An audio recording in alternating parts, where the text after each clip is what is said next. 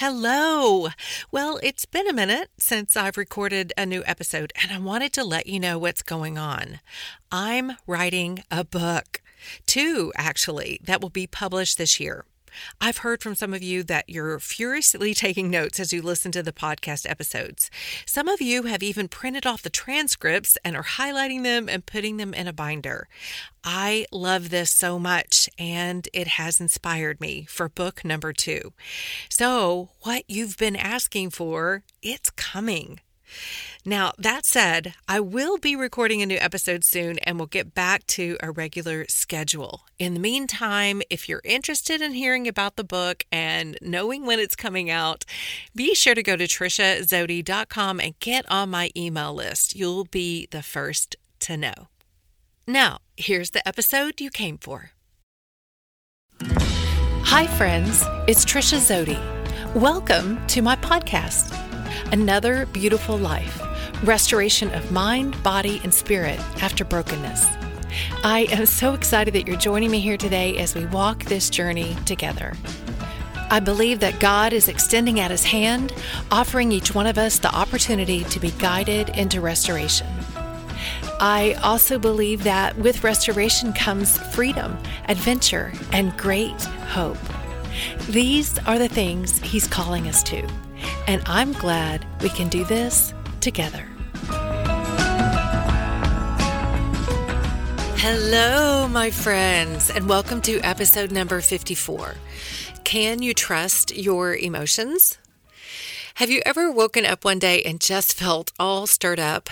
Or maybe you've had a few days where you just couldn't put your finger on it, but you knew things felt out of sorts, heavy. Maybe you're even angry and you're not even sure why exactly and you don't even know where it came from. Confession.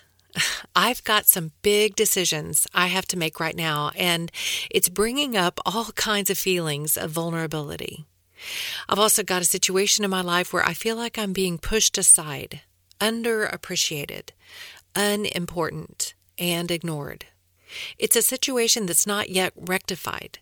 And in the meantime, when the dude cut me off in traffic and then proceeded to try to run me off the road with his big truck on purpose, those feelings that were there with my other situation, there just under the surface, came rising up.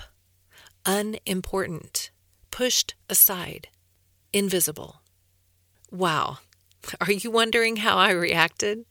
Yep, go ahead and let your mind run wild. Okay, now, it probably wasn't as bad as that, but suffice it to say, I did react. And I'm not proud. Okay, come on now.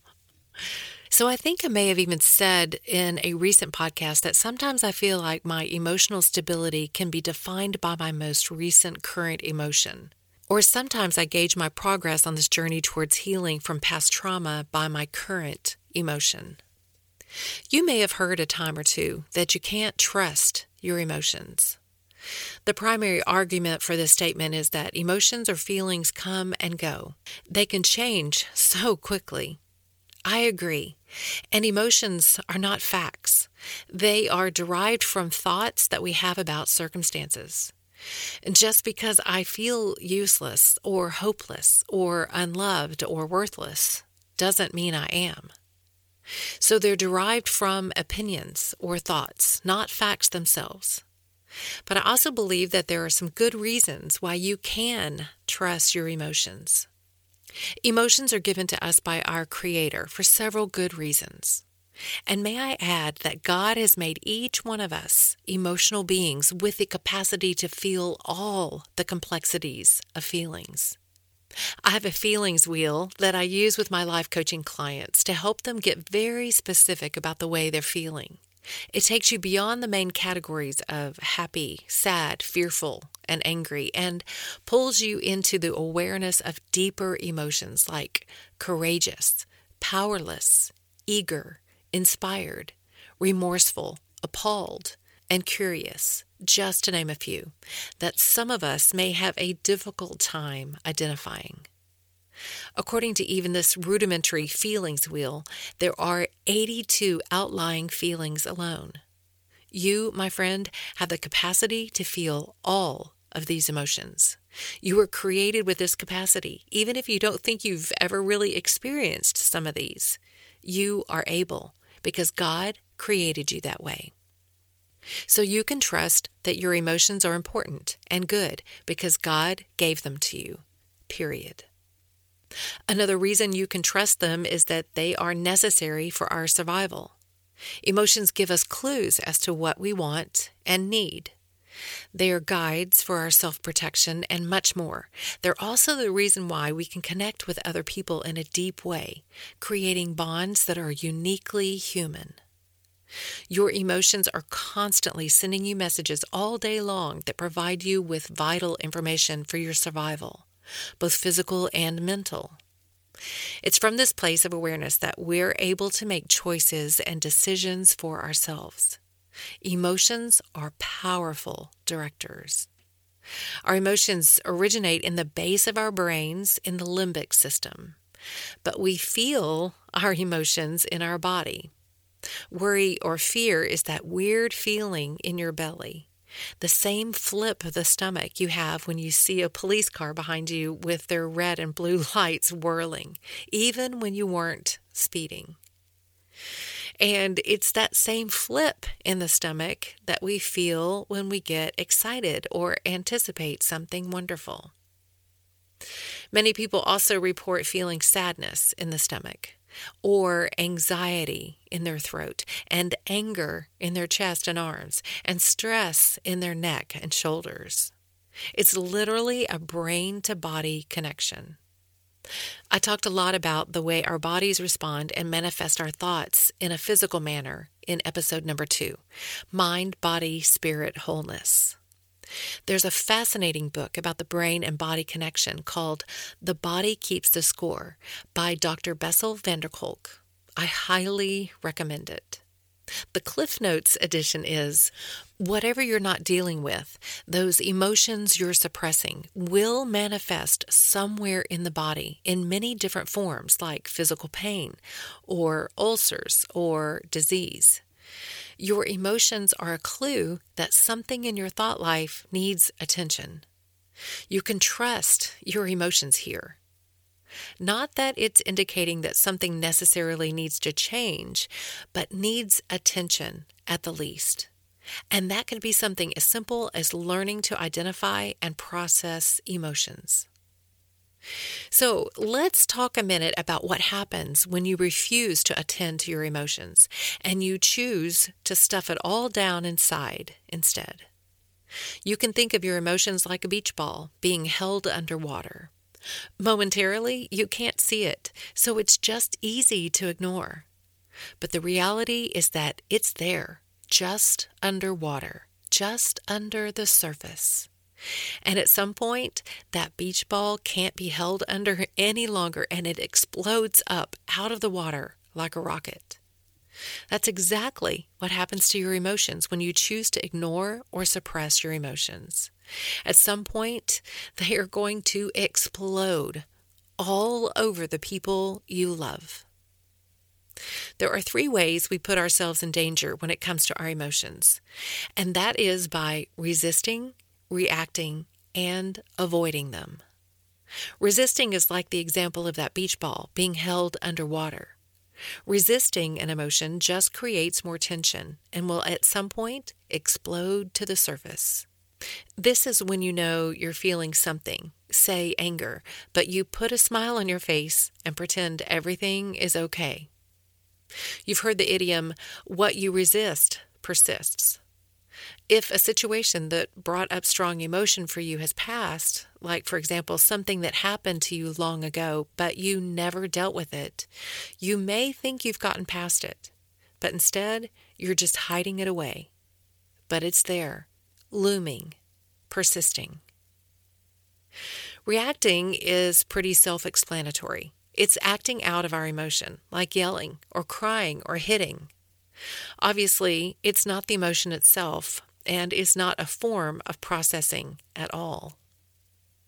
Avoiding emotion can be confused with resisting. Resisting is literally knowing that the emotion is there, but stuffing it, Avoiding is literally pretending you don't have anything to be emotional about. It's living in denial or ignoring reality. We avoid emotion by overeating, over drinking, binging Netflix, shopping therapy, quote unquote, overworking, or keeping ourselves so busy that we don't even have time to think about it. We don't allow ourselves. I've heard several people say that they've purposefully kept themselves busy in order to avoid the emotion because they're afraid that if they started down that road, especially if it would make them cry, that they may never be able to stop crying. Like something might break the dam and the floodwaters will never be contained again. But just like resisting, the emotion is there, always there, and at some point will demand your attention by showing up somewhere in your life. And at that point, it can no longer be ignored and may cause irreparable damage. You've no doubt heard the term lately emotional intelligence. It has become a colloquial term used by corporations, universities, and all kinds of organizations. There are emotional intelligence trainings and educational courses. But what does emotional intelligence mean, and why is it so important? Emotional intelligence, or EQ, includes five skills emotional awareness, the ability to identify, understand, and name one's own emotions, self regulation, the ability to manage emotions using self control to reduce how intense an emotion feels. Motivation, the ability to harness those emotions and apply them to tasks like thinking and problem solving empathy, the ability to recognize and be in tune with others' emotions and then respond appropriately. And finally, social skills. Being socially adept with the ability to quickly read a room and adjust oneself accordingly. When someone has a high EQ, they're able to understand, use, and manage their own emotions in positive ways to relieve stress, communicate effectively, empathize with others, and overcome challenges and diffuse conflict. If you have not paid attention to your emotional intelligence, then you may be at the mercy of your emotions, allowing your emotions to run away with you instead of you being in control of your emotions. You also may frequently be mystified by your own behavior, choices, and actions. Unattended emotions have been understood by the psychological field to be directly linked to mental pain and anxiety. We are self sabotaging by resisting, reacting, or avoiding instead of becoming aware of and processing our emotions. Now, here's the context in which we absolutely cannot trust our emotions, and that is to allow them to guide our decision making. Again, because they change on a whim. They could change just by a comment someone makes, or an apology, or being in your favorite environment, or having success in your business, or any other big or small experience in your life. Your emotions can give you whiplash like no other. Out of which emotion should we make our decisions, right? The one I had 10 minutes ago or the one I'm feeling now? Well, for me personally, I have come to rely on Proverbs 3 verses 5 and 6, which say, Trust in the Lord with all your heart, and lean not on your own understanding. In all your ways, submit to him, and he will make your path straight. The do not lean on your own understanding part literally means don't trust yourself. Instead, trust God. Sometimes a strong emotion comes over me and from out of nowhere, and I just cannot help the way I feel. But I can help if and how I attend to those emotions. I can choose to submit them to God and trust His ways in my life.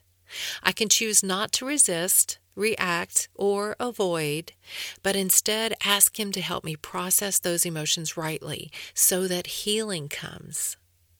Doing this honors God because it's giving Him an opportunity to right wrong emotions that are born out of lie based beliefs and allows me the opportunity to respond in ways that are based on His truth. Friend, remembering that it is the Creator of you, your Heavenly Father, that placed within you all of your emotions, that gave you the capacity to feel all the emotions on that feelings wheel, even the ones you don't yet think you've experienced. It is Him who made you this way with the ability to laugh and grieve and love and feel deeply. Remembering this gives us the ability to experience the fullness of emotions that's included with all the beautiful highs and lows of life. To trust that He intends for us to feel these emotions, and then to trust that as we submit them all to Him, He will lead us, direct, and guide us. Lean not on your own understanding. Do not trust yourself or your emotions to be your guide, but trust God, and He will make your paths straight. Friend, if you feel like your emotions tend to run away with you, or you're frequently mystified by your own behavior, choices, and actions, and would like some one on one help, I'd love to be your coach and mentor. I'll teach you some simple but seriously effective tools that will help you understand, process, and get control of your emotions. I've put a link in the show notes to my calendar to book a quick 30 minute chat just to see if we're a good fit. Or you can visit my website, triciazody.com, and send me an email there. Have a great week, friends. See you next Wednesday for the next episode of Another Beautiful Life podcast.